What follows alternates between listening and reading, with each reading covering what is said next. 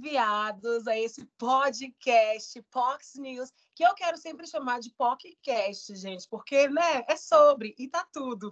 Inclusive, estou amando essa coisa de, de, diminuir as coisas, de é sobre e tá tudo. E hoje, né, nós vamos falar sobre um tema que é bem delicado para todo e qualquer LGBT. Mas antes de falar que tema é esse, eu quero pedir para os meus companheiros de bancada se apresentarem aqui, porque eu nunca estou sozinho aqui nessa bancada do podcast. Primeiramente, eu quero aqui deixar a palavra ao meu amigo Atila Carmo. Seja bem-vindo, Atila. Oi, gente. Tudo bem com vocês? Estou congelando no frio de São Paulo. Está 9 graus aqui hoje, porque agora a gente virou a mulher do tempo, né? Cada programa a gente fala uma temperatura diferente. Estamos bem maju. E hoje está muito frio aqui, só isso que eu queria dizer. E a outra pessoa maravilhosa que está sempre conosco aqui todas as semanas é quem? Ele, maravilhoso, jornalista também, Renatinho. Seja bem-vindo, Renata Almeida. Oi, gente, tudo bem? Também estou aqui no friozinho, pois sou conterrâneo do Átila, mas está tudo sob controle, estou com meu chazinho aqui, tudo vai dar certo. Bem, senhora. Vicky Pirena, né, amor? bem, senhora, eu amo. E assim, gente, vocês estão aí congelando. Eu tô de boaça aqui em Rio Branco, no Acre. A temperatura tá ótima. Tá uma coisa 500 graus de Cassiane. E é sobre, né? Mas hoje nós vamos receber também uma convidada super especial, que eu, inclusive, não vou nem dizer, porque eu vou deixar ela se apresentar. Seja bem-vinda, nossa convidada. Fale um pouquinho quem é você. Ai, Habibs, boa noite, bom dia, boa tarde, bonjour. Oi, assume, né? Ohio, enfim, de onde vocês estiverem. Ela é, ela é bilíngue. Amor, eu tenho que fazer a Shakira brasileira, né? Ela, ela é poliglota, eu também sou poliglota, ela faz a dança do ventre, eu também faço. A gente vai, assim, né? Fazendo uma versão brasileirada. Cantora, gente, compositora, dançarina de dança do ventre. É, ela falou toda sobre a carreira, mas não falou o nome. Quem é você, convidada? Ah! Ai, eu sou ventina, gente. Ai, é que, é que eu gosto do mistério, sabe? Ai, é que é isso, né? Consolida. Lembra, Ventina, que estamos apenas ouvindo sua bela voz. Fala um pouquinho sobre é... você. Gente, então, eu sou da Bahia, para quem não me conhece. Nascida em Salvador, atualmente eu moro em regiões metropolitanas, então a situação é um pouco mais difícil, né, para quem trabalha com arte fora da região metropolitana das cidades, e aí você pensa né, fora da região metropolitana, Nordeste, Salvador, ela não canta axé, que tem esse babado, né? Que todo mundo pensa que, que você é de Salvador, você é Ivete Sangalo, é Daniela Mercury, é uhul. E aí, bate forte o tambor, é mais ou menos isso. Eu tô esperando que você venha. Não, não que eu não goste, tá, gente? Eu cresci literalmente ouvindo essas divas do axé, eu acho que elas me influenciaram muito a cantar, né? Eu gosto de dizer que, tipo, quando era muito criança, eu, eu pirava na Ivete, né? Assim, e até perpassando na minha identidade de gênero, eu tinha um CD dela que vinha uma bonequinha de papel. Gente, isso é muito criança viada. Criança trans, tudo. Vinha uma Ivetezinha, gente, que era uma boneca de papel, e vinha várias roupinhas. E aí você botava as roupinhas nessa boneca de papel. Era, era o auge para mim. E aí eu botava a música da Ivete, aí eu botava essas, as roupinhas e ficava fazendo um show para mim mesma. É isso, é sobre, sabe? Mas para copiar nossos colegas. Mas é isso. Eu canto profissionalmente desde 2013 para 2014. É tanto que se as pessoas forem pegar minhas músicas ou até mesmo me ver cantando, eu tenho muita influência da MPB, porque eu comecei cantando em festivais de MPB. É algo muito forte para mim também. Mas eu tenho ido para a sonoridade pop porque, meu amor, né? Assim, meu auge da minha infância e adolescência é o quê? Ruth, Mariah Carey, a gente entregando a idade, né? Mariah Carey, Beyoncé, Shakira. mas, é, mas é aquela coisa, o bacana é que estamos todos aqui basicamente no mesmo, no mesmo nível de igualdade de idades, né? Ai, Não precisa, mas a gente se entende. A gente costuma dizer que o Átila sempre fala que nós somos Jurassic, Jurassic Pocs, né? Jurássica e é sobre, e tá tudo. É, só para a gente introduzir realmente o assunto do podcast de hoje, é um assunto, como eu disse, bem delicado. É um assunto que a gente vai aí remontar as nossas infâncias, vai lembrar de muitas coisas, ou talvez não, e vocês também que estejam nos ouvindo, porque vocês também vão deixar depoimentos para a gente. E a nossa pauta hoje é sobre ser uma pessoa LGBT na escola, né? Então, é como é essa essa sua história é, como pessoa LGBT dentro da escola, quando você é criança, quando você é adolescente, porque também tem diferença, né? Você quando é bem pequenininho, quando você é maiorzinho, e aí tem todo esse rolê de, ai, tô me descobrindo, tô me descobrindo de várias maneiras. E a gente vai conversar sobre isso hoje aqui com os meninos que estão sempre comigo e com a nossa convidada maravilhosa. Inclusive, então, eu já vou passar a bola para o Átila, perguntar para você, Átila, é, como que foi, assim, ser uma pessoa LGBT na escola, tanto na infância quanto na adolescência? Então, é, hoje eu estava até fazendo esse resgate, né? Fiquei pensando assim, gente. Que, a terapia que... de não veio, né? Fiquei lá pensando, gente, mas que, que rolou nesse, nesse período escolar? E assim, cheguei à conclusão que eu não sofri tanto com a homofobia na escola, mas por um por um por ser outra minoria também, né? Eu sempre fui uma criança gorda e, e uma criança alta, então acho que eu intimidava também. Então eu sofria muito mais gordofobia do que homofobia. Mas teve alguns episódios assim de primeiro que meu nome é Átila, então muitas pessoas associavam nome feminino e aí criava essas piadinhas, falava, ah, seu nome é Átila, seu nome de mulher. E teve um período também que, da adolescência, que eu tive problemas de, de, de hormônio, que o, por ser gordo, o peito era maior e eles ficavam passando a mão no meu peito. Então, assim, era um, um misto de gordofobia com homofobia, né?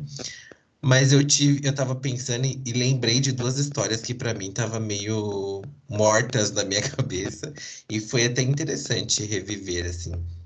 Eu lembrei que quando eu tava na primeira, da primeira quarta série, eu tinha um amigo que chamava Tiago.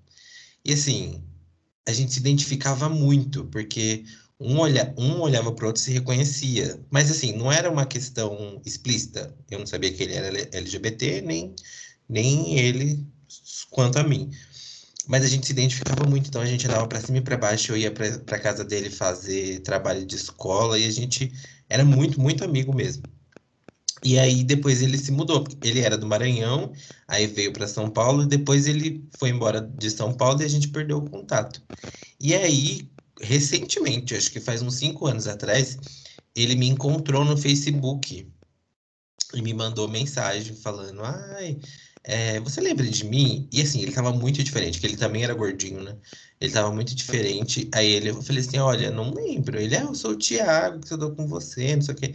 E aí foi muito legal, assim, ter esse reconhecimento, porque ele já tinha se afirmado LGBT. Então, aí ele tava morando no Paraná e a gente marcou de se encontrar. Ah, vamos se encontrar pra gente bater um papo, não sei o quê. E nesse intervalo, ele ficou doente e morreu. E eu fiquei muito triste com isso, que eu fiquei assim, gente, que coisa doida, né? E ele sempre me falou assim, nossa, eu queria muito. Olha só, a primeira mensagem que ele falou, ele falou assim: queria muito te reencontrar e ter certeza que você era LGBT, porque você foi uma das primeiras pessoas que, que despertou isso em mim, assim, no, não no sentido de interesse por mim, mas por ter alguém que andava com ele, que ele se sentisse seguro, que ele se sentisse com, é, confortável para falar. E aí foi uma história muito louca, assim, sabe? De, de, de você se identificar com uma pessoa tão nova, mesmo não sabendo qual era esse tipo de identificação. Aí, infelizmente, ele morreu, não tive essa oportunidade de seguir com essa, essa conversa, mas foi uma história bem importante para mim, assim. Mas eu não, não, tirando essa história, não, não tenho muita passagem, assim, de, de, de homofobia na escola. Que coisa, né, cara? Muito louco isso. E eu me reconheço bastante também nessa infância, né, de uma criança gorda e o quanto isso é meio misturado, né? Eu também escutava muito essas coisas de de ai, mulherzinha, porque tem um peito, peito grande e não sei o quê, de passar a mão. E realmente, talvez o que eu acho que se agrave no meu caso é porque eu sempre tive uma voz muito feminina mas eu vou deixar para falar depois, vou deixar você, Renatinho, falar como que foi a sua experiência. A gente até a gente já falou no começo, o Igor falou no começo que é bem diferente, né? A infância e a adolescência, né? O, a, as reações que a gente provoca e a, a, a, homofobia que a gente sofre é bem diferente na, na infância e na adolescência. Bom, eu passei a, minha infância e adolescência negando a minha homossexualidade tanto para os outros quanto para mim mesmo, até porque eu não tinha me descoberto por completo, né? Isso demorou um pouco para acontecer. É, na infância, eu era uma criança muito livre, assim, me sentia livre para fazer o que eu quisesse. Eu comecei assim me autocensurar quando fui ficando mais velho. Então, quando eu era mais criança, tipo desde a primeira série, primeira, segunda série, eu tinha voz fina, eu gostava de dançar, eu não gostava de futebol. Então era tudo era o, a homofobia que eu sofria era por eu não cumprir esse papel, esses estereótipos da, da masculinidade. É, até a questão de. É muito absurdo, né? É, esses padrões de masculinidade são idiotas, mas dentro dele tem alguns destaques que são mais idiotas ainda. Por exemplo, ser bom aluno, ter uma caligrafia Nossa. bonita. Nossa, Vai, isso é letra, muito. Tem letra de menina. Tipo, até isso já era motivo. Assim, a homofobia que eu sofri no período escolar, não, nunca apanhei por, por ser gay e era sempre sempre verbal mesmo, piadinhas, comentários, xingamentos. Aí, de uns 9 aos 12 anos, eu também engordei, também tinha a, o peito grande, então zoavam muito comigo, então era mistura de homofobia com gordofobia, falavam que eu precisava usar sutiã, tipo, isso mexia bastante comigo. E aí, já na adolescência, mais lá para o ensino médio, foi a questão de que os meus colegas, os, os demais alunos, começavam a namorar, a ficar com pessoas, e as pessoas conversavam sobre isso. É uma cidade pequena, então as pessoas falavam assim, ah, no fim de semana fulano ficou com fulano, eu fiquei com não sei quem, não sei o que, tô namorando, não sei o que. E eu não tinha uma história para contar, porque eu não ficava com ninguém, muito menos com menina, nem com menino, nem com menina. Então, tipo, isso é um motivo a mais para eu, eu despertar a desconfiança, assim, das pessoas. Mas era isso, era, tipo, basicamente coisas verbais, mas na adolescência começou a ser um pouco mais velado, assim. Pessoas, eu sentia que as pessoas falavam de mim, mas não chegavam tão diretamente. Falou antes da gente passar para nossa convidada, é, pontuar é, essa vivência sua trans, né, assim, porque na sociedade a gente nunca vai ficar, ah, porque essa aqui é a minha amiga trans, ou porque essa aqui. Não, é uma mulher, gente. A gente, obviamente, vai sempre mencionar as nossas pessoas trans ao nosso redor como, como elas devem ser mencionadas, pelo gênero que elas são mencionadas. Mas aqui é importante a gente pontuar, sim, que você é uma mulher trans, né? Porque é importante para essa vivência e para que outras pessoas sejam atingidas, talvez, com a sua história, né? E aí, uma, uma primeira pergunta que eu quero fazer para ti é com quantos anos que tu começou a tua, é, a tua, o teu processo de transição de gênero? Ai, gente, agora que vai entregar a idade, né? Fica mais sobre, tá tudo. gente, estou trazendo a leveza para o momento, porque quando eu falar da, da, dos meus relatos, vai pesar, então a gente traz a leveza agora, entendeu? Ah. Eu transicionei é, em 2017, digamos assim, que eu chutei o balde, foi literalmente com a minha carreira artística, né? Eu estava produzindo meu primeiro projeto, assim, ah, vou lançar um disco e tal.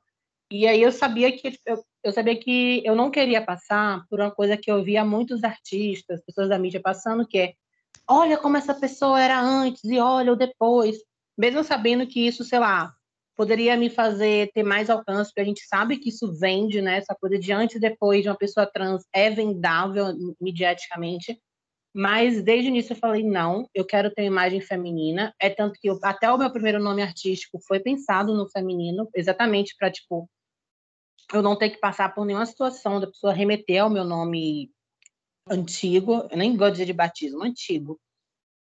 Então, é, foi quando eu me entendi como artista, quando eu entendi que, tipo assim, não, a partir de agora eu finalmente estou fazendo o que eu queria, né? Eu tinha passado por vários problemas, eu, eu me sentia muito presa, sabe?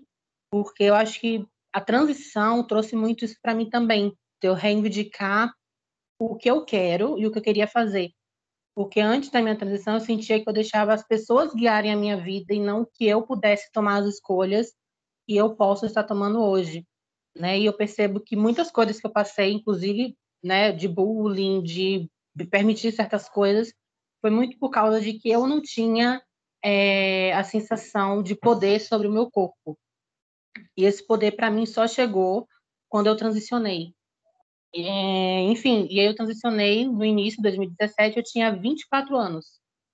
O que é muito raro, por exemplo, eu ter a aparência que eu tenho, eu ter a voz que eu tenho, porque a gente sabe, né, que as, as pessoas que nascem com pênis, elas acabam passando pela testosterona na adolescência de uma forma muito intensa. Então, você tem mudanças muito, muito drásticas, estruturalmente falando.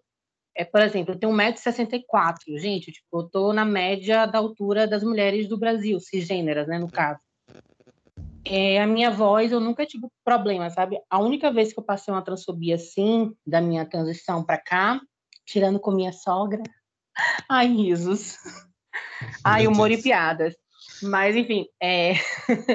mas foi quando eu estava ainda com barba, e eu estava fazendo o laser, e aí eu estava no mercado, é muito engraçado eu contando essa história, tá, gente? Hoje eu dou risada, na época foi meio triste. Eu fiquei morrendo de medo, porque eu estava sozinha no mercado, né, gato? Então pensa assim, você, fica, né? Eu estava no mercado, e aí, tipo, o cara tava assim, ah, tem essa moça aqui na nossa frente e tal. E aí eu falei assim, aí eu virei, na hora que eu virei para olhar para eles, na hora foi instantâneo. Eles olharam para o meu rosto, olharam entre si, ficaram sem entender porque tinha barba no meu rosto. Mas aí eles ficaram, e, e, tipo assim, eu fiquei com muito medo do que podia acontecer naquela hora, porque eu tava sozinha, minha mãe não tava comigo, eu não tava namorando nessa época. Então, tipo assim, a gente se sente muito vulnerável. Então, a minha experiência de transição, ela foi muito protegida por minha mãe, acredito eu, porque minha mãe, ela se envolveu com o coletivo LGBT. Né? Eu acho isso muito importante também de pontuar, já que a gente está falando sobre bullying e tal. É, ela se envolveu com o coletivo LGBT, então ela buscou essa informação, né? Ela buscou, tipo, apoio de pessoas que tinham uma cabeça mais aberta, que entendiam a maternidade diferente. Então, a minha transição não foi tão violenta. Demorou muito, assim, porque desde os meus 21 anos eu tinha um amigo meu que era homem trans, e aí quando ele conversou comigo, eu disse, cara, é assim que eu me sinto. Mas só com 24 anos que eu consegui concretizar. Sim, eu te perguntei, na verdade, mas porque para cada pessoa é um processo, né? Uhum. E, e, obviamente, quanto mais cedo esse processo ele ocorre, mais problemas você tem, assim, como eu já tinha conversado com os meninos antes, quando a gente estava idealizando essa pauta, é, para uma pessoa trans transicionar muito cedo, ainda mais no ambiente da escola, é muito complicado. A uhum. gente tem vários aqui, até falei com os meninos que nós tínhamos vários é, índices de evasão escolar, em específico também de pessoas trans, né? Porque quanto mais longe do padrão você está, mais difícil é para você se manter nesse ambiente, né? E realmente não não pedir para sair, porque é muito difícil, é muito complicado. Eu te perguntei porque vai que, né? Vai que você realmente já tinha essa essa vivência, mas ainda assim, também não, não deixa de ter toda a vivência de uma pessoa LGBT que você sempre foi, não é? Não, que... e não, e desculpe interromper. E também é, eu tenho uma amiga minha muito nova, né? Tipo, hoje ela acho que ela já tem maior idade, por exemplo. E é daqui da Bahia, é uma situação bem interessante. Mas, assim, gente, eu vou fazer um recorte, porque é muito importante ter recorte econômico, para além de eu tocar outro recorte, a gente sabe que isso influencia muito. Ela, ela tem a mesma questão da tia Cita, quem acompanha aqui já deve saber, que é aquela pessoa que nasceu com problema hormonal, então ela não conseguiu desenvolver nada. Então, ela nasceu com esse mesmo, eu não gosto de dizer privilégio, porque, assim, se ela não se, se, se ela não se reivindicasse enquanto trans, desculpa, seria um um baita problema, né? Tipo, você Sim. tem um, um, problema de tireoide, ter que, sabe? Então, não, é um, não, não gosto de chamar isso de privilégio. Mas ela teve essa, essa questão de que foi mais fácil a transição nesse aspecto. E aí, ela tem, tinha 15 anos quando eu conhecia, né? E aí, o que aconteceu? Ela falava que, tipo assim, quando ela mudava de escola, era muito complicado. Porque os pais tinham que ir, tinham que falar, tinham que pedir para mudar o nome na caderneta. E por ser um colégio particular, aí já é uma visão minha do que eu possivelmente entendo, é, a gente sabe que é, gente, é um negócio. né? Se você se tem um lado que está pagando, o outro lado tem que, digamos assim, não é servir, mas tipo, obedecer as regras de quem está financiando aquilo ali. Então, assim, mas, mas você percebia que, tipo assim, era tudo muito assim, ela tentava esconder ao máximo isso, sabe? Se você fosse no Instagram dela, se você fosse até em, em coisas pessoais, você via como ela realmente não tocava nesse assunto e se cercava por que a gente sabe que assim, né, gente, é, adolescente vive de rede social, então se ela postar uma coisinha que dê um, uma brecha para entender, então assim, é complicado. E eu tinha uma outra pessoa trans que aí já é uma pessoa trans de renda bem mais baixa, que foi expulsa de casa, tinha desistido dos estudos, e ela falava que a vida dela, né, ela tinha 18 anos quando a gente estava, foi bem no início da minha transição. E aí é, ela conversava comigo, né? Falou assim, olha, é, é, insuportável ir todo dia para o colégio porque as pessoas não respeitam o meu nome. É, a gente pede o nome social, tem professor que não respeita. E aí, quando você vai para a realidade do, das universidades, esses relatos não param. Então, assim, é, é aquela coisa, né? Você sobrevive ao ensino médio, porque muitas acabam sobrevivendo, mas aí chega na universidade, é mais outra luta. Enfim. Quando chega, né? Quando chega. É, quando chega. É importante até a gente pontuar que era uma pauta mais para frente que a gente ia colocar. Ah! Mas não se preocupe, essa pauta eu vou aprofundar mais para frente, porque ah, eu tenho muitos casos de faculdade, meu amor. Isso eu tenho, viu? Que eu fiz um trabalho sobre isso, inclusive.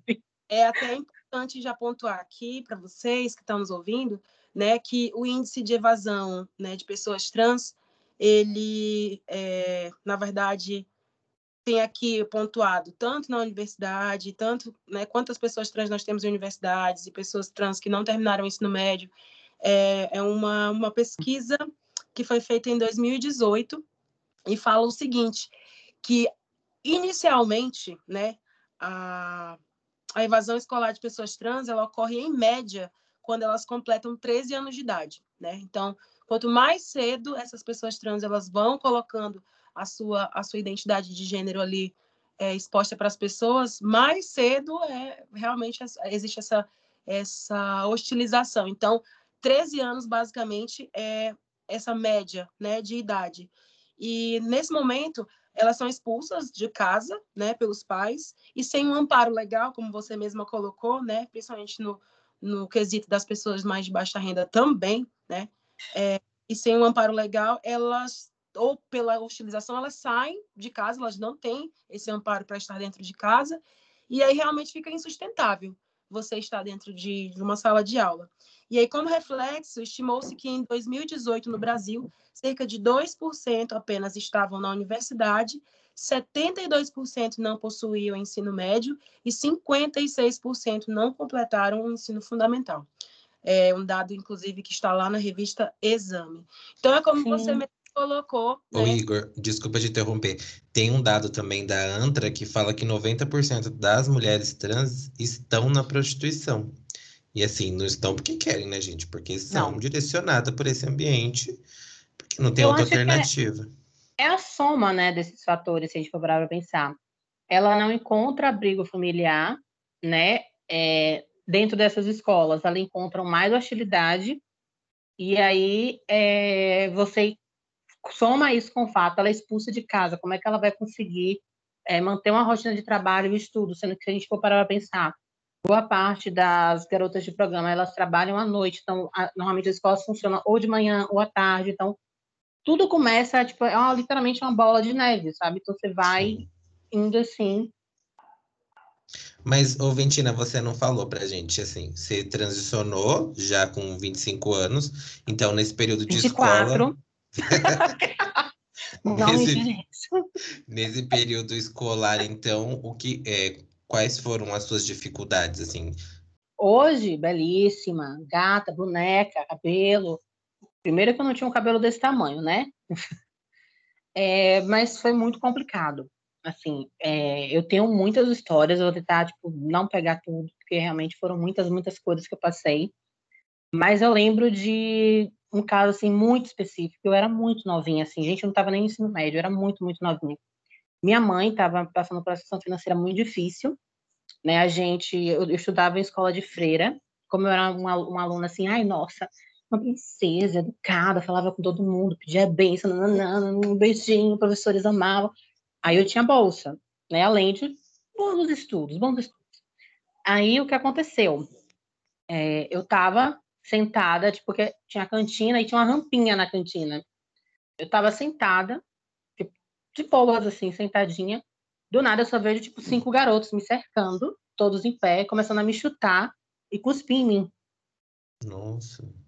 Tipo, isso me marcou muito, assim. Eu lembro que eu fui contar pra minha mãe isso quando eu já tinha, tipo, 18, 19 anos, sabe? Tipo, isso foi uma coisa que eu era, o quê? Quinta, sexta série. Tipo, foi muito inexcessivo, assim, na minha cabeça essa imagem. E consigo lembrar, tipo assim, nitidamente até hoje. Eu não consigo lembrar o rosto, eu não olhava pro rosto de ninguém.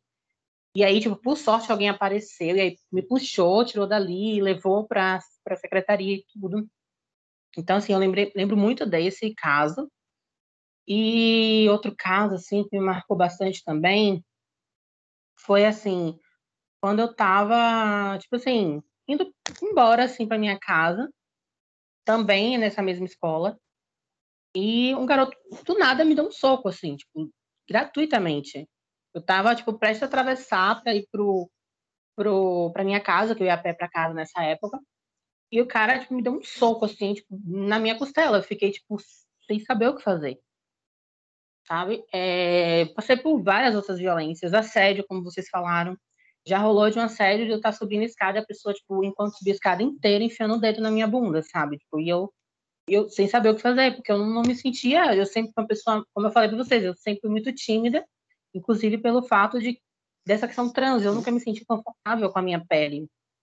Então era muito assim assustador. E aí depois eu entrei no cyberbullying porque é aquilo, né, gente? Você é, é um pedaço dos anos 2000, um pedaço de 2010, e aí você ainda pega o cyberbullying, que foi muito pesado. Que é tanto que eu não quis buscar, que eu apareci em um blog, que tinha um blog que falava mal de várias pessoas da, do, desse colégio, era um colégio de riquinhos, assim, minha mãe era muito louca, ela pegava metade do salário para me botar nesse colégio, eu ficava, tipo, foi muito traumatizante, porque teve isso, eu soube depois que criaram um grupo no Orkut com fotos minhas que eu nem, tipo, permiti ninguém atirar, porque eu nunca, nunca tirei fotos minhas, tem isso também. Acho que esse é o ponto que eu acho que muitas pessoas trans vão se identificar. Eu não tenho nenhuma foto, assim, minha, assim, de fato, que eu goste, que eu ame antes da minha transição. Principalmente, assim, adolescência, infância, assim, bem criancinha, não tenho problemas, mas eu não tenho uma uhum. foto adolescente, tipo, nada, zero. E olha que tipo, eu fui a geração que teve Fotolog, teve Orkut, Facebook, eu peguei todas essas transições. né? Todas essas transições eu peguei. E aí, tipo, eu não, eu não tinha esse hábito de postar foto. Então, eu, realmente, era, eu me escondia para as pessoas não me notarem, né? Eu tinha muito esse processo de, enquanto uma pessoa trans, de eu não me sentir bem no meu corpo, de eu não querer ver aquilo que eu, que eu olhava no espelho. De fato, não era no fato de que eu odiava o espelho, mas é que aquele reflexo que eu via não condizia com o que eu tinha na minha cabeça. Gente, eu me achava Mariah Carey. Nossa senhora. E ainda mais que minha voz era mais fina, eu conseguia dar o whistle. Hoje, minha filha, eu não consigo, não, porque me forçaram a tomar hormônio, era teve esse babado. Que minha família era muito. se metia muito na criação de minha mãe. E aí teve uma tia minha que era enfermeira, e por eu ter essa voz, por eu nunca tipo, ter tido um comportamento predatório sexual, né? Até mesmo, tipo, eu fui perder a minha virgindade já nos 20 anos. É, eu nunca tive comportamentos esperados, digamos assim, de quem nasce com pênis. E aí me deram hormônio, tipo, duas vezes, sabe? Tipo, uma injeção grande. E aí eu fiquei, tipo assim. É, então, assim, a minha história é muito assim, sabe? Tipo, e eu percebo. Mas hormônio todas... testosterona, você fala? Testosterona. Meu Deus, que violência. Sim. E, e se eu não tomasse, parecia que eu tava, tipo, confirmando alguma coisa, sabe? Confirmando alguma coisa que era suspeita, né? Que eu tava confirmando que eu, é, sei lá, uma, uma homossexualidade, sabe? Mas nesse período você já, já tomava algum tipo de hormônio feminino ou não? Nada. Eu fui tomar só hormônio feminino aos 24. Nunca tomei nada, tipo, literalmente nada. E foi muito complicado para mim. Mas, enfim. E aí eu percebo que todas essas vivências. Desculpa, e tem vivências mais pesadas ainda que eu não gosto de falar, porque realmente são gatilhos muito, muito fortes, assim. E que, tipo assim, eu percebo hoje o quanto eu fugia desse universo dos estudos, né? E hoje eu me vendo como uma estudante universitária, me vejo em outro, outro ponto da minha vida sabe? Tipo, eu me vejo um excelente estudante, coisa que eu, tipo, decaí muito quando chegou na fase da adolescência, né? Que acho que todo mundo aqui vai passar por isso, né? Que é quando a perseguição chega a níveis assim muito loucos assim para mim. Foi muito, muito, muito doido assim, sabe? E aí tinha um fato de eu ser uma pessoa acima do peso, também ser gorda. É, acaba que essa sua realidade e outras realidades que os meninos colocaram aqui, é, eu também enxergo. A gente acaba tendo esse mosaico de realidades que se convergem, né? Eu também estudei numa escola, né, de pessoas com padrão elevado de, de vida, e eu não, não enfim, não, também não condizia, assim, com essa coisa de uma pessoa ter muita grana e tal. E a gente fica nessa, que também é mais um motivo pelo qual a gente é rechaçado, a gente é colocado num lugar inferior. E estranho que, assim, é, de, certa, de certa maneira, eu sempre deixei, sabe, essas coisas não me afetarem de alguma maneira. Porque eu comecei sempre, desde muito cedo, a, a, buscar uma rede de apoio de algumas pessoas. Uma outra pessoa que era mais próxima, que era mais amiga. Eu ali chegava e, sabe, para tentar realmente passar por essas realidades que são muito pesadas, com certeza. Mas, ai, gente, que coisa louca! Que, que grande peso! É e eu só queria fazer, Pode falar, amor, pode falar. É, só um, adendo, é que, enfim, brincadeiras à parte, é, eu acho que o mais, mais bacana, assim, é bacana, né? Tipo, olha os, os temas eu mas o mais bacana disso tudo para mim é que isso se reflete muito em algumas músicas minhas, sabe? Eu acho que, principalmente porque agora a gente é uma parte de gatilho, você que está ouvindo, se quiser pular em alguns segundos, é, eu tentei suicídio, tenho uma cicatriz até hoje, então, tipo, Muitas das minhas músicas falam sobre você esperar, de você se agarrar a uma fé, se agarrar às pessoas que gostam de você. Então, eu acho que sobreviver a isso, né, e poder falar sobre isso nas minhas músicas é o que eu mais gosto de fazer, tipo. E, tipo, é, é uma fonte de inspiração. Ao mesmo tempo que dói muito você ir nesses lugares, né? Tipo, porque acho que cada um aqui sabe como, tipo, as, alguns gatilhos são muito fortes. Então, é isso. Eu acho que o que eu posso dizer para quem está ouvindo é assim: eu sei que provavelmente você vai achar que não vai passar, né? Mas você é muito jovem, gente, sério.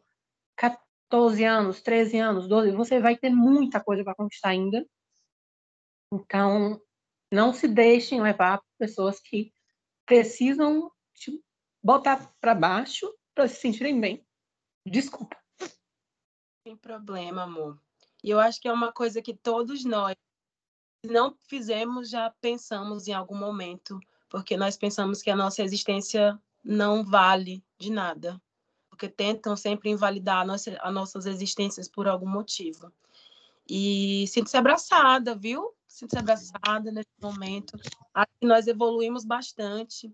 É, vou falar um pouquinho da minha vivência também na escola, mas mas é isso, gente. Eu fiquei até um pouco assim, sabe, desconcertada, porque é, a gente passa, revisita muitas coisas do nosso passado quando a gente ouve alguém falar sobre isso.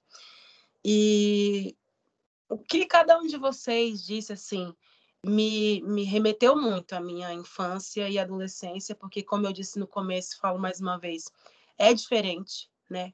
Essa, essa infância e essa adolescência, principalmente para meninos ou pessoas que nascem com pênis, é, porque quando você é muito criança, meio que algumas coisas são ok, sabe? Algumas coisas são ok, te deixam, não, ah, mas é porque é criança. Eu não tinha um pai presente, então, assim, sempre convivi mais com mulheres, então era permissivo, né? Algumas coisas do, meu comportamento. E mesmo entre os coleguinhas, eu, eu lembro assim nitidamente que eu andava muito com coleguinhas, meninos, que não tinham nenhum tipo de trejeito mais, é, mais, mais feminino, enfim. E era tranquilo, e era de boa. Até que determinado momento, que eu não sei que momento foi esse da minha infância, parte da infância já chegando na adolescência, esses meninos passam a, a meio que te demonizar porque você é diferente.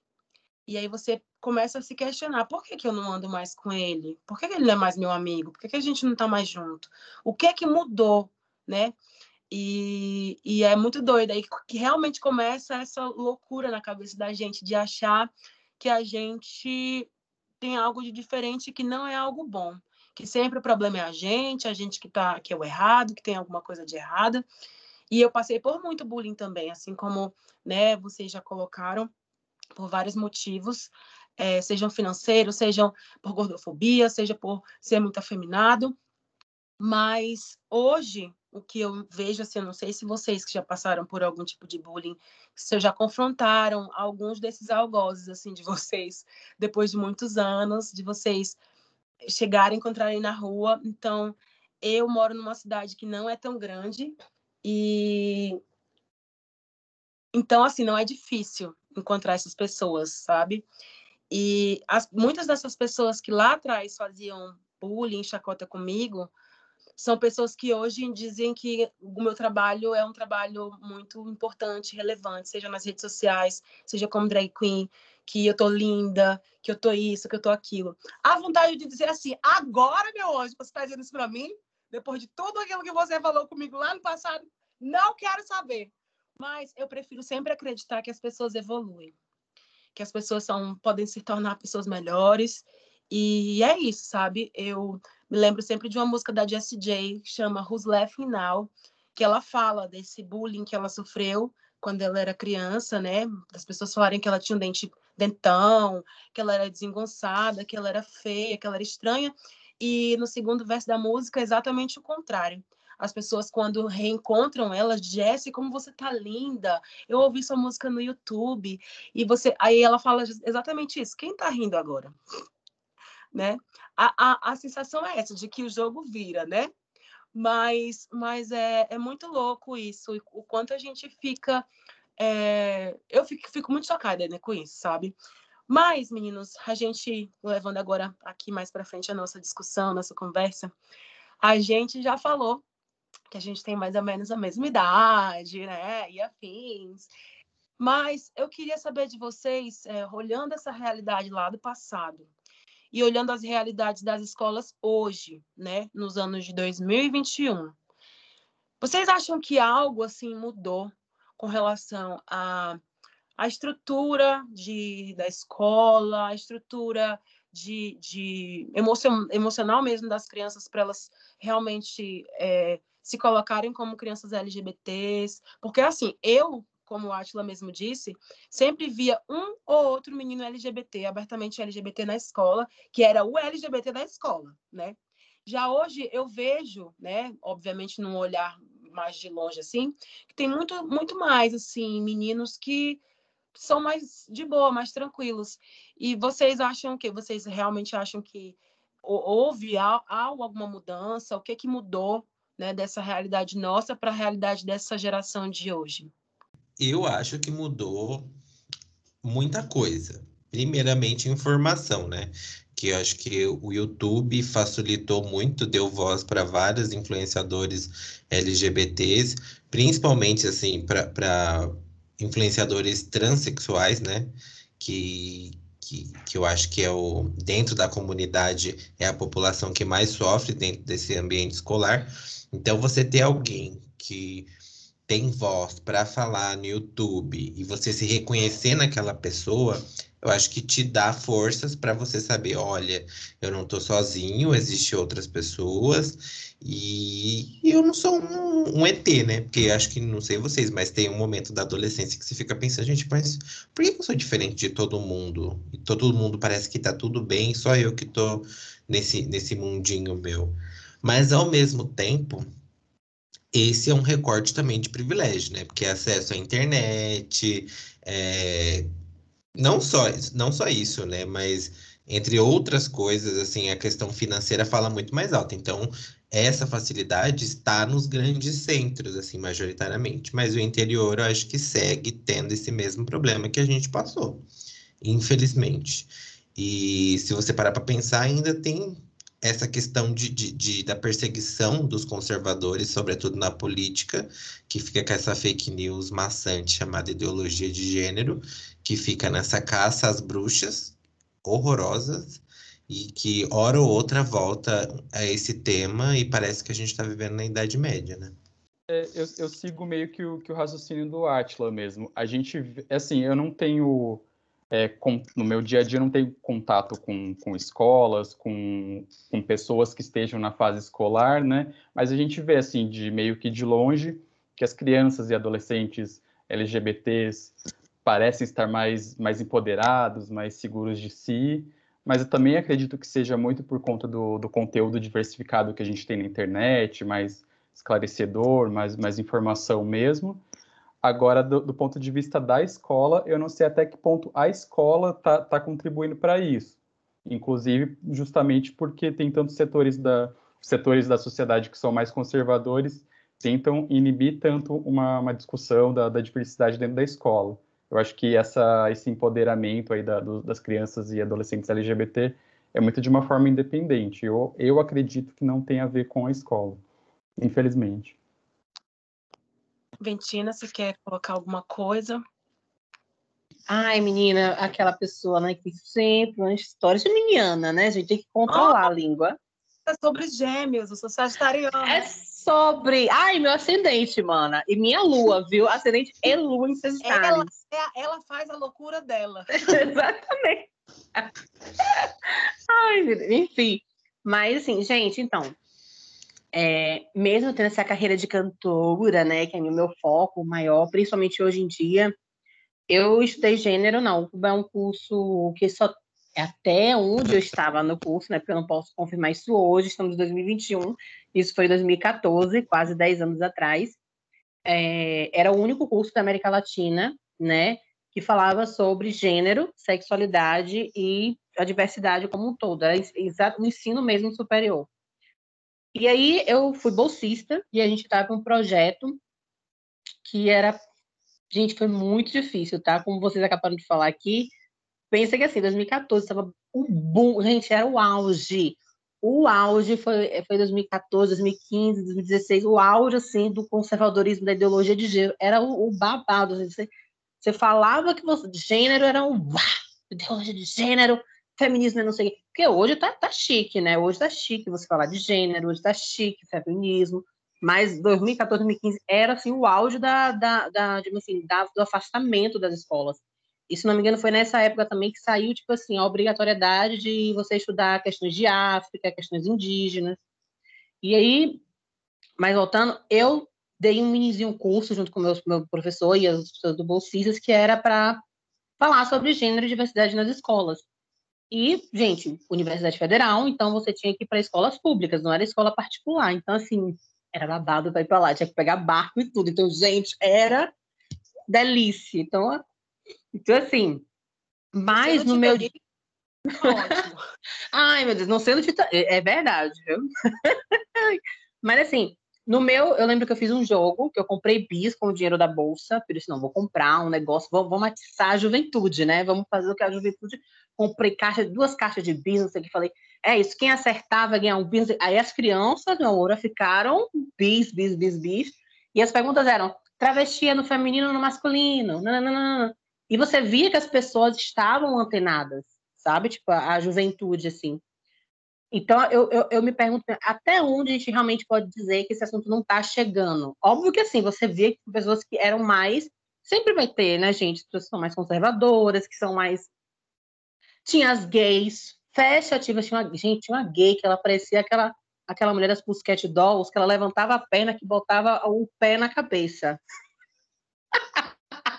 Ai, vocês estão perdendo isso aqui, Brasil.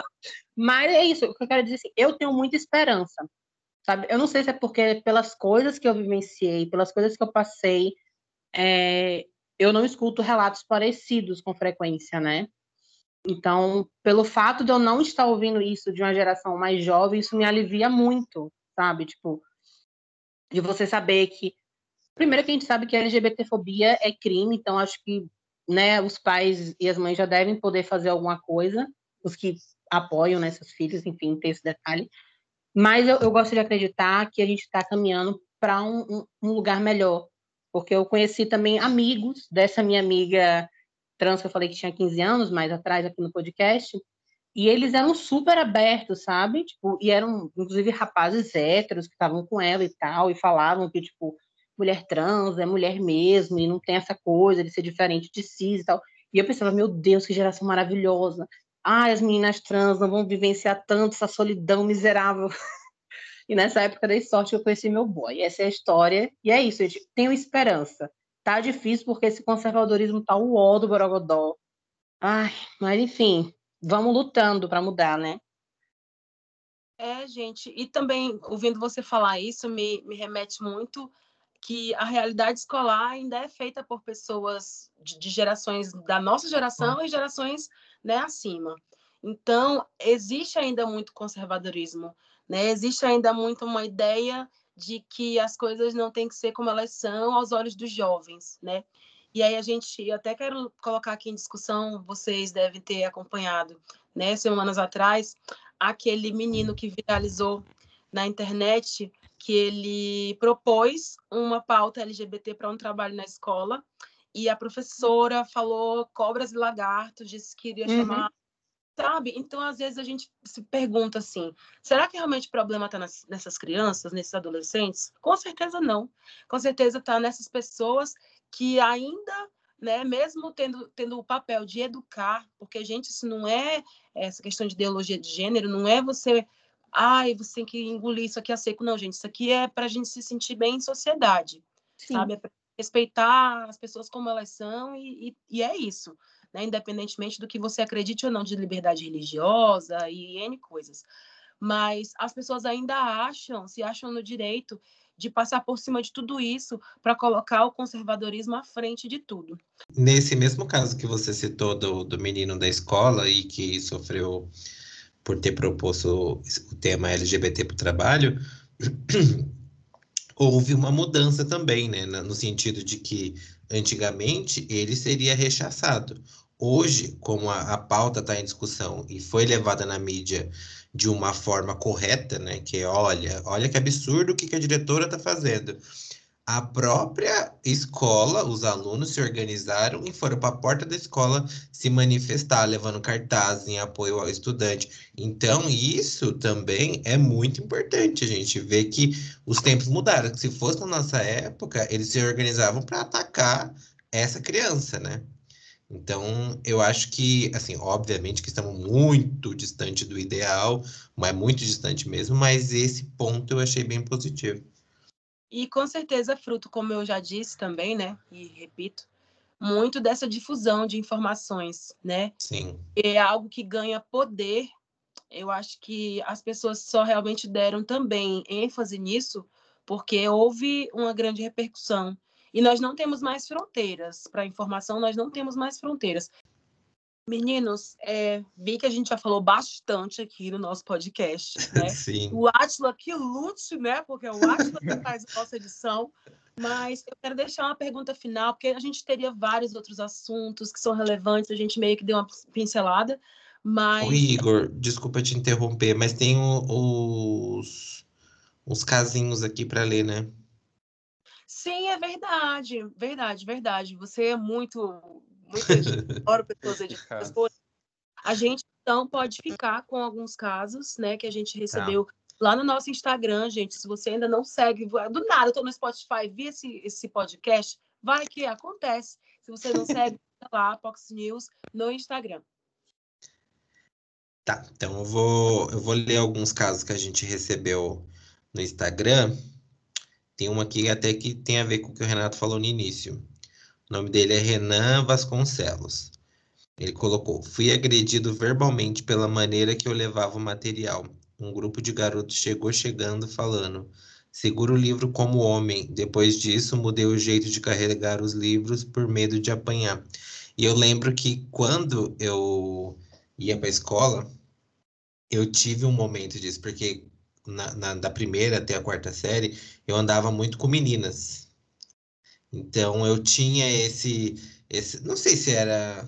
Não sei explicar. Isso, exatamente isso que o Igor tá fazendo, que vocês não vão ver por vídeo, mas é segurar o caderno assim no peito. Abraçadinho. É, né? e eu lembro que uma vez, mais de uma vez, alguém me falou: Isso não é jeito de menino carregar o, o caderno. Então, isso também é algo marcante. Não sei se vocês já passaram por isso. Eu lembro uma vez que tinha dado algum problema na minha mochila que daí teve um dia que eu ia ter que ir para a escola com uma pasta. Aí minha mãe arrumou o meu material dentro da pasta, ela pegou assim, pronto, ela falou assim, ah, pronto, e me deu assim, tipo, e ela fez o gesto de pegar a pasta assim no peito, abraçada. Aí meu pai tava do lado e falou assim, mas você não vai segurar desse jeito, né? Porque menino não segura desse jeito. A gente é do tempo todo sendo podado, né, gente? Ai, que é. inferno. Eu acho, gente, que deve ter um rolê, um rolê assim, meio de, emocional, de achar que, tipo, tá segurando um bebê e assim. aí não pode segurar o bebê, porque segurar o bebê não é coisa de homem. Coisa de homem é abandonar a mãe com a criança, tá? Isso é coisa de homem na, na nossa sociedade machista e hipócrita. Coragem. Ó, tem mais um, uma mensagem aqui que é do Renan Ré. Quando eu me assumi gay, ao longo desse processo eu fui muito zoado porque era o único da minha sala verdadeiramente assumido, isso lá em 2006. Entretanto, tinha um rapaz que sempre me zoava, mas ao mesmo tempo gostava de mim, e quando estávamos a sós nunca me tratou com desprezo. Eu, ingênuo, nunca dei em cima dele porque eu já estava cansado de tanta humilhação na escola. Eu odiava aquela época. Quando passei na faculdade, em outra cidade, tinha que pegar ônibus todos os dias e no trote da faculdade, ambos muito alterados, acabamos ficando no banheiro do ônibus. Deu um bug no meu cérebro. Desde então, nunca mais nos olhamos. Hoje ele tem filhos e é casado. Gente. Pode. Mas... O famoso conservador brasileiro. Exatamente. Gente, eu, eu acho, em minha cabeça, que a galera é, tem sentimentos e vontades que muitas vezes deixam ali porque existe muita repressão. Eu falo, cara, uhum. se as uhum. pessoas elas pudessem experimentar a fluidez de ser quem você é, estar, enfim, você se permitiria tanto, sabe? Você não se colocasse em caixinhas, você se permitiria tanto que você seria muito mais feliz. E infelizmente a gente é, é tem esse rolê mesmo de achar que não, eu que loucura. Não, nunca vou ficar com esse menino, porque esse menino isso, esse menino aquilo. Aí vai lá, o que, que acontece? O plot twist, né, isso Aconteceu comigo isso, né? Muito. Nossa, nossa, muito louco isso. Eu revisitei meu passado também, tá, gente? É isso, deixa eu mutar.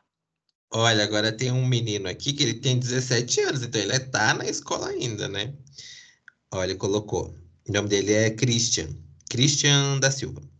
Na minha escola rolou um passeio para um parque aquático. Assim que chegamos, já conseguia ouvir o sussurro dos garotos, dizendo que eu não iria ficar repa... não, dizendo que só iria ficar reparando neles.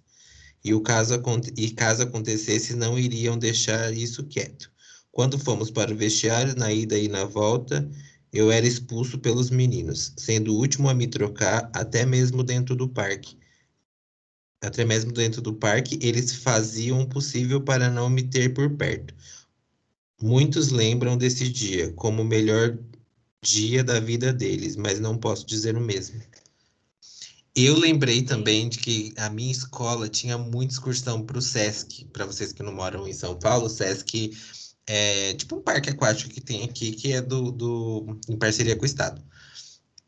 E eu tinha duas questões. Tinha a questão do corpo, que eu não me sentia à vontade, porque na adolescência o SESC só permitia que meninos entrassem no, na parte de água com de sunga.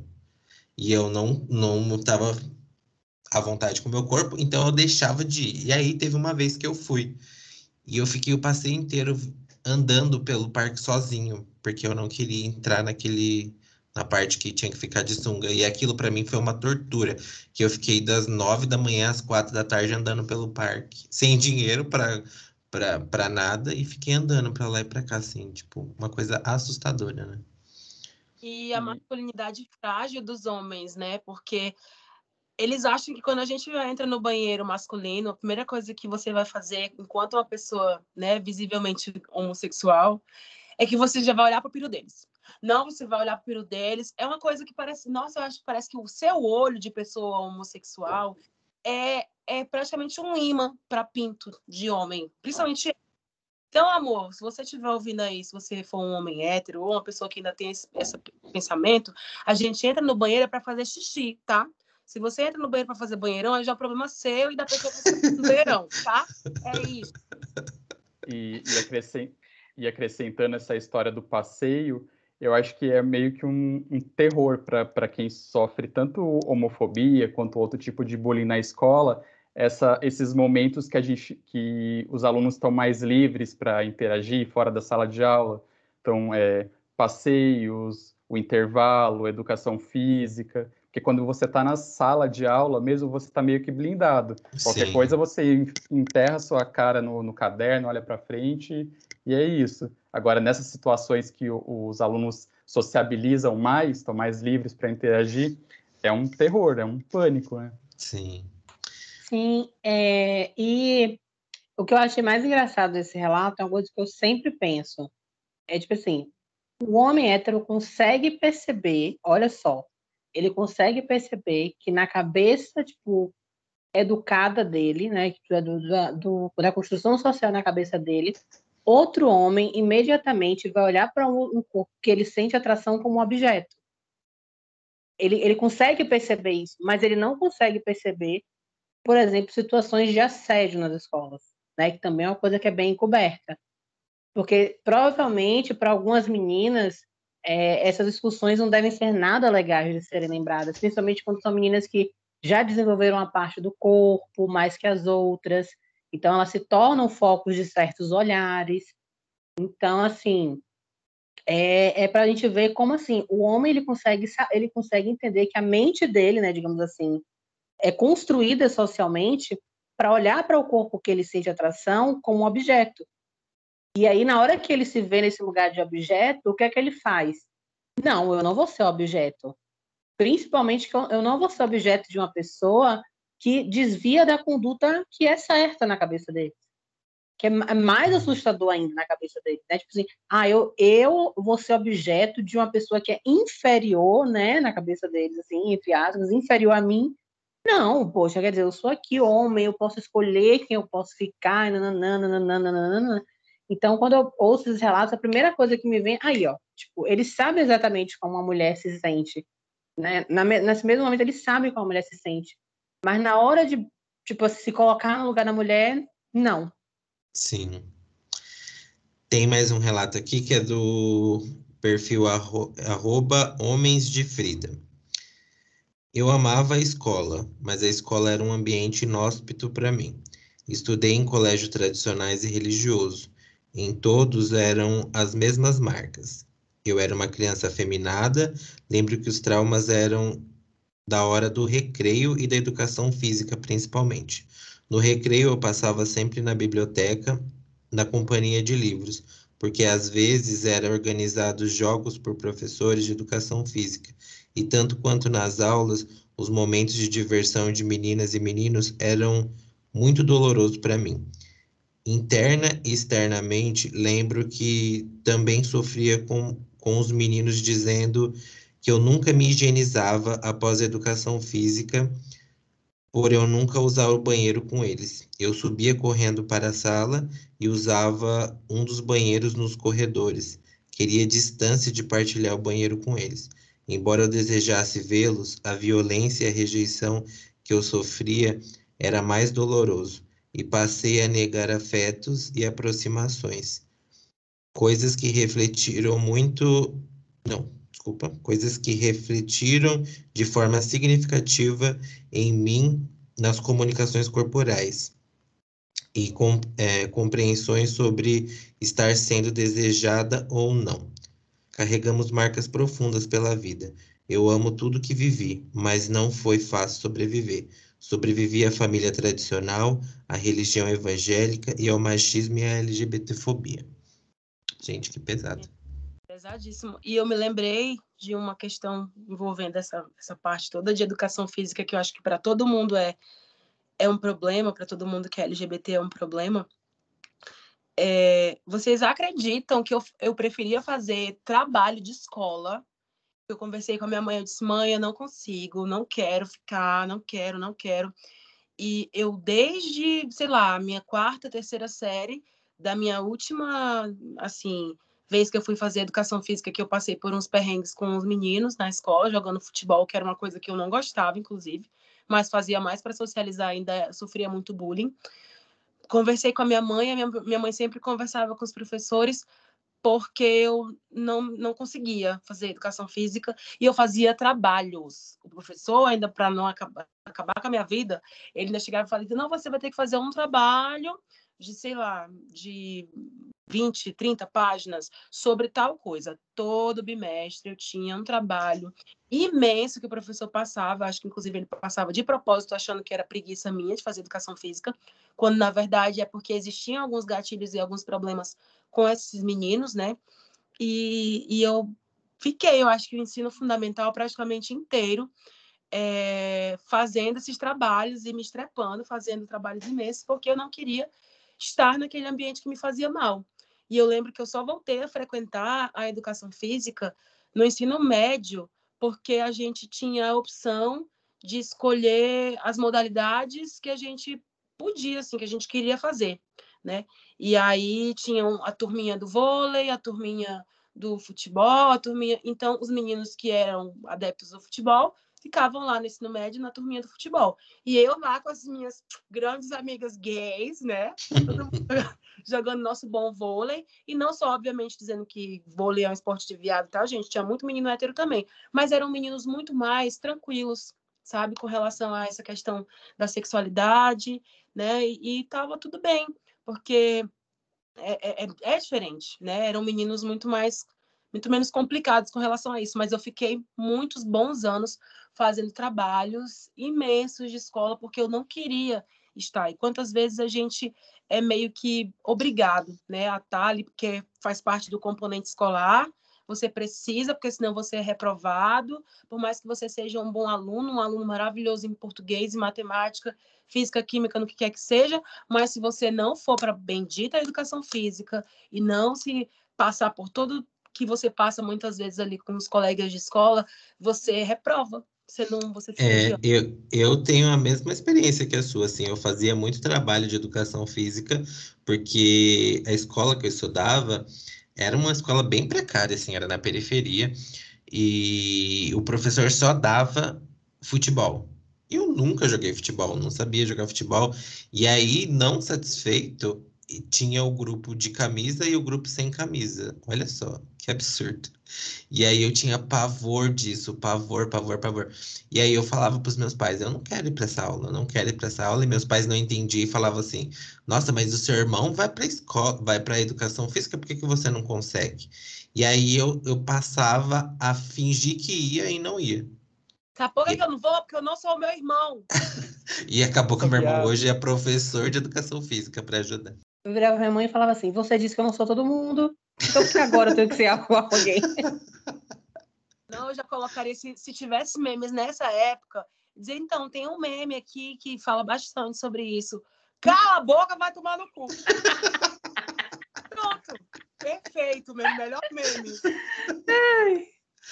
Eu lembro, eu, eu lembro na segunda série, que acho que até então eu não tinha é, pisado na quadra para jogar futebol nenhuma vez. E era basicamente só futebol mesmo, educação física. Aí um dia a professora falou: ah, semana que vem todo mundo vai jogar futebol, todo mundo tem que jogar, obrigatoriamente. Oxi. O tanto que eu chorei, eu cheguei em casa, chorei, chorei, chorei. Minha mãe não... demorei para respirar e falar o que estava acontecendo, assim. Só da, de, da ideia de que semana que vem vou ter que jogar futebol. Foi um, um drama para mim. E depois, Ai, gente. E depois, assim, tipo, mais na sexta, sétima série, era a divisão assim: menino joga futebol, menina joga handball. E às vezes o, o, uma pessoa que não é LGBT ouvindo a gente falar, deve falar, nossa, que bobagem, por que, que não vai lá e joga? Mas isso também era uma abertura para mais preconceito, porque a gente não ia saber jogar, ia falar, é. joga que nem homem, não sabe jogar futebol, vai jogar com as meninas, então. Aí gerava um, desencadeava um monte de preconceito em cima da gente. Eu escutei muito isso. E eu, e eu como era gordo, ah, ele vai pro gol, porque ele não sabe jogar, sim, ele não sim. faz nada, ele vai pro gol. E aí chegava no gol, gente, eu me lembro a última experiência. Ai, eu ó. Vou contar. Eu vou contar. Eu tava lá no gol, cega, porque eu sou essa pessoa cega. E aí o menino lá e tal, não sei o que, eu não sabia quem era quem, que tava jogando coisa, porque não tinha menino de camisa e sem descamisado, não, era só um bando de menino lá com o uniforme da escola. E eu não uhum. sabia quem era do, do time de quem. Sei que só veio aquela bola na minha direção. No que vinha aquela bola na minha direção, eu não sei, eu não enxerguei. Só, só vi ela passar assim pelo meu lado, bem Matrix. Aí eu, ela passou e foi gol. Eu disse, bem, eu não fiz nada. Eu digo, eu não fiz porque eu, eu tenho pouco a fazer, mas fiquei, sabe, assim, tipo, congelado. E aí, naquele dia, eu falei assim: eu não sirvo para isso, eu não quero, porque ficaram me olhando atravessado, ficaram me falando várias coisas, né, que, enfim, não cabem aqui eu falar, porque foram bem pesadas as coisas que falaram. Mas aí, eu, depois desse dia, eu disse: eu não quero, eu não quero estar num lugar onde eu não sou bem-vindo, onde eu não sou, sabe, é, é, é bem, bem, bem recebido pelas pessoas, eu não quero estar. E aí, eu falei com a minha mãe: disse, mãe, não quero e aí entraram nesse consenso e eu fiquei bons anos fazendo também, né, esses trabalhos que eu falei para vocês. Sim. Mas é uma coisa que ninguém entende, as pessoas não entendem que isso é um gatilho para a gente. É, é, é, uma coisa que dói e, e na, na, no mimimi é o que dói, não dói no outro, dói, dói na gente porque a gente já passou, né? Sim. E, e outra coisa que tinha no meu, na minha, no meu colégio de, de freiras e tal, era ginástica rítmica. E eu, eu olhava as meninas fazendo, eu ficava, ai, eu quero, eu quero virar minha coluna para trás, botar a mão no chão e fazer aquele uh! Gente, era o sonho, mas assim, né? Tipo, imagine eu falar isso, tipo, em 2004, 2005, inviável, gente, assim. É, é uma coisa que eu falo muito, sim, que como as coisas evoluíram, que assim, gente, na minha época, trans nem era uma coisa falada era literalmente você ligar qualquer feminilidade a ser travesti. Tipo assim, travesti era tipo uma invocação do mal que as pessoas usavam para você, tipo, olha, você não pode chegar. Era tipo assim, esse é o seu limite. Se você, se você tiver algum trejeito, alguma coisa feminina, e eu digo isso porque eu experienciei isso dentro da minha família, e isso me fez, tipo, a, a, a, é, adiar muito a minha transição, né? E é isso, né? Hoje sei lá, a gente tem artistas como a Linda Quebrada, as Bahias, a Línica, que estão, é, não, não é limpando o termo, mas, tipo, desmistificando né, essa, esse, esse ar pejorativo sobre o que é ser uma travesti. Humanizando, né, aproximando. Uhum. É sobre isso, e tá tudo. E tá, não vou falar direitinho, é, é sobre, e tá tudo. Na verdade, vou pedir para que vocês deem uma palavra final, mas eu vou deixar aqui uma perguntinha no ar, que era a pergunta final que eu tinha para fazer, com relação a ações afirmativas que a gente vê realmente. Né? Vemos uma, uma série de ações afirmativas que têm sido feitas né, em sociedade para a gente ter um ambiente escolar melhor, mas o que, primeiramente, aos olhos de vocês, é, nós podemos fazer para tornar o ambiente escolar, o ambiente realmente dessas crianças e adolescentes um lugar melhor para ser habitado, sim. E aí, mais uma vez, vocês já deixarem aí, né, as suas considerações finais, os seus tchauz tchauz, e é isso. Pode começar, gente. Vamos começar pela Ventina, que é a nossa convidada. Eu acho que é um processo longo. Eu acho que a gente tem, tem visto algumas mudanças, como todo mundo aqui já falou, né, que está tendo essa geração nova que está se formando e está vivenciando essa, essas temáticas queer, né? Porque hoje em dia, gente, todo, toda universidade tem o seu estudo queer, né? Então a gente tem isso muito forte, né? De você estudar questões trans, de sexualidade. Então eu acredito que sim, estão chegando profissionais estão mudando isso, né? Eu tenho um amigo meu que é homem trans e é professor de educação física. Olha só como, como, como eu fecho o podcast trazendo, ligo todos os pontos. E ele passou por uma situação bem difícil, né? Que ele quase perdeu o emprego, mas a escola se posicionou. Então, mais uma vez, a gente vendo que existem exceções, existem caminhos que estão indo para frente para a gente continuar lutando mais. Né? Eu acredito que o meu papel como artista, porque eu acho que eu não me vejo como educadora, né? Me vejo como artista, é de fato mostrar através, principalmente da minha arte, do que eu faço, e todos os corpos podem ocupar certos espaços, né? Tipo, que é uma coisa que eu vejo ausências, assim, né? Por exemplo, dança do ventre, eu conheci mais dançarinas gordas depois que o meu Instagram tipo, cresceu muito do que antes dele crescer. A mesma coisa, pessoas trans, e enfim. Porque é, é, acho que a partir do momento que a gente se, se, se mantém presente em determinados espaços que não são ditos para nossos corpos, que a gente chega lá e mostra que, tipo assim, às vezes você não precisa nem ter um grande discurso, né? Porque nem sempre você vai conseguir educar dessa forma, né? Infelizmente, tem pessoas que vão se educando conforme elas vão vendo que você tem uma vida tão comum, bem entre aspas, né? Mais semelhante à dela, né? Tipo, que você não, não é esse mito que eles criam na cabeça. E eu acredito que a arte tem muito, muito esse potencial de você mostrar que, pelo menos para mim, de você mostrar que, poxa, é, arte para mim é literalmente você expressar o que tem, vem de dentro, né? Então, todo mundo aqui sente emoções, todo mundo aqui passou por dificuldades na vida, todo mundo passou por momentos que duvidou de si mesmo, que se apaixonou. E eu acho que mostrar que eu vivo isso também como uma pessoa trans, que para mim a expectativa de vida é 35 anos, que para mim a solidão é o que realmente existe. Então eu tenho um clipe com minha mãe, é tipo muito emblemático para mim. Enfim. E a frase do dia é: não se cobre muito, você não é, não é agiota, se liga, hein? Brincadeira. É, bom, eu acho que para o ambiente para o ambiente escolar melhorar para as crianças e para os adolescentes LGBT, eu acredito que o caminho é no dia a dia, né? Os professores e funcionários não apenas não serem LGBTfóbicos, mas também serem ativamente anti-LGBTfobia, então sempre se posicionarem, é, acolherem as crianças e adolescentes LGBTs, repreenderem manifestações de homofobia, LGBTfobia, e acho que também na, na própria grade curricular esse assunto ser, ser trabalhado na, em história, em língua portuguesa, na escolha dos textos, tudo ser a, a, a diversidade ser trabalhada dentro das disciplinas mesmo e também evitar essas divisões sexistas tanto em, na, na educação física quanto em outras atividades. Acho que, acho que isso já torna um já torna a escola um ambiente menos hostil e mais acolhedor. Eu acho que, além de tudo isso que vocês falaram, eu acho que precisa ouvir mais os alunos, né? Porque, assim, essa questão de representatividade é um caminho sem volta, gente. Em todos os lugares a gente já tem pessoas LGBTs, em todos os lugares sobretudo na internet, essas pessoas têm voz para contar suas vivências. A gente é um exemplo claro disso. A gente está falando sobre nossas vivências. Outras pessoas que estão na escola, igual esse menino que mandou a mensagem para gente, que tem 17 anos. Se eu tivesse a oportunidade lá atrás, com 17 anos, de ouvir outros LGBTs falando dessas dificuldades, talvez para mim seria muito mais fácil. Então, acho que o ambiente escolar precisa ouvir mais os alunos e concordo com o que vocês já falaram aí. E o que eu tenho a acrescentar, né, a tudo isso que vocês colocaram como informação, é que nós, mesmo não sendo pessoas que estão no dia a dia escolar, seja, enfim, como professor, como aluno, enfim, é, o que nós podemos fazer enquanto sociedade é lutarmos contra muitas coisas que são difundidas como fake news, assim.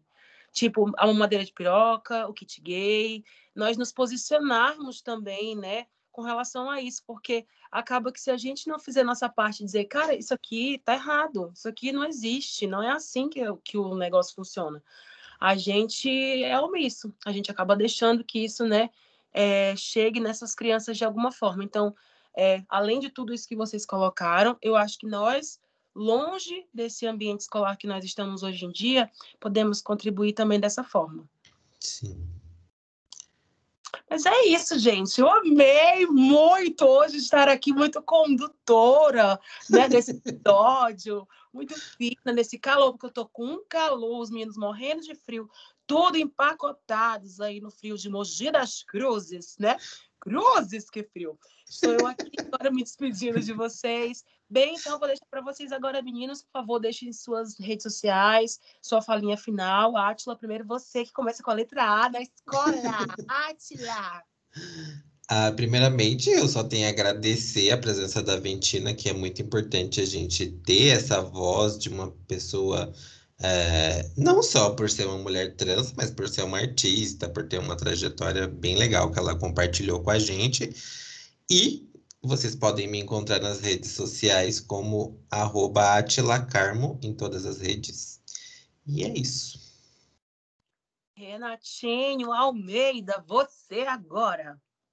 É, agradeço também a participação aqui da Ventina. É, está convidada para voltar aqui no podcast, conversar sobre música ou algum outro assunto mais leve, mais, mais para cima, né? E, e as minhas redes sociais são arroba Renato de Almeida no Instagram e no Twitter, e no YouTube, canal Renato de Almeida. É isso, gente. Ventina, por gentileza, que essa seja a primeira de outras vezes que você participa, deixe sua mensagem final para gente.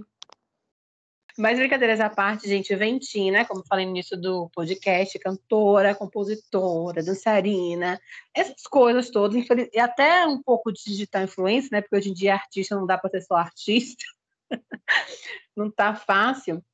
Mas, enfim, a notícia é um furo, um furo, gente, um furo, um furo. É, eu vou lançar meu novo single, meu poeta.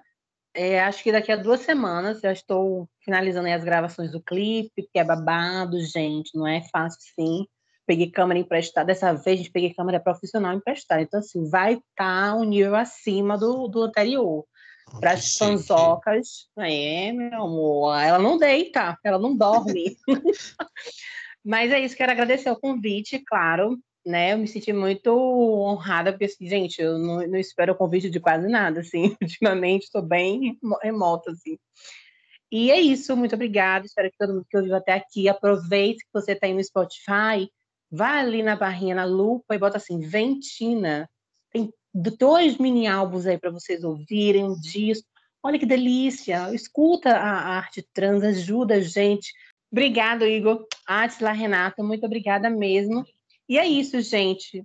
Consumam a gente aí, todo mundo que está aqui, porque todo mundo tem a sua trajetória, sua, sua, sua luta. E é isso, muito obrigada. Beijos. E é sobre, tá tudo. Super! Gente, olha, o próximo clipe da Ventina vai ser feito no iPhone 11, no conceito cromática, isso mesmo. Ai, não revela! Pode, né, amiga? Por que, que você não pode também fazer o seu grande clipe de cromática no iPhone 11? Patrocinado. Eu vou descer com a roupa assim, toda Megazord, entendeu? Aí sai do Megazord. Amo o conceito, amo o conceito. Gente, eu sou Igor Martins, também sou artista, sou drag queen, moro aqui em Rio Branco, no Acre, como vocês sabem. E se vocês puderem aí me acompanhar nas redes sociais, arroba Igor L. Martins, no Instagram, no Twitter, no TikTok, no Kawaii. Inclusive, Ventina, você tem conta no Kawaii? Mas eu quero agradecer demais. A conversa foi super bacana, super esclarecedora. E te encontramos aí no próximo podcast, você que está nos ouvindo nesse momento, viu, gente? Um beijo e até a próxima semana. Tchau, tchau. Beijo, tchau. gente. Tchau. Beijo, tchau.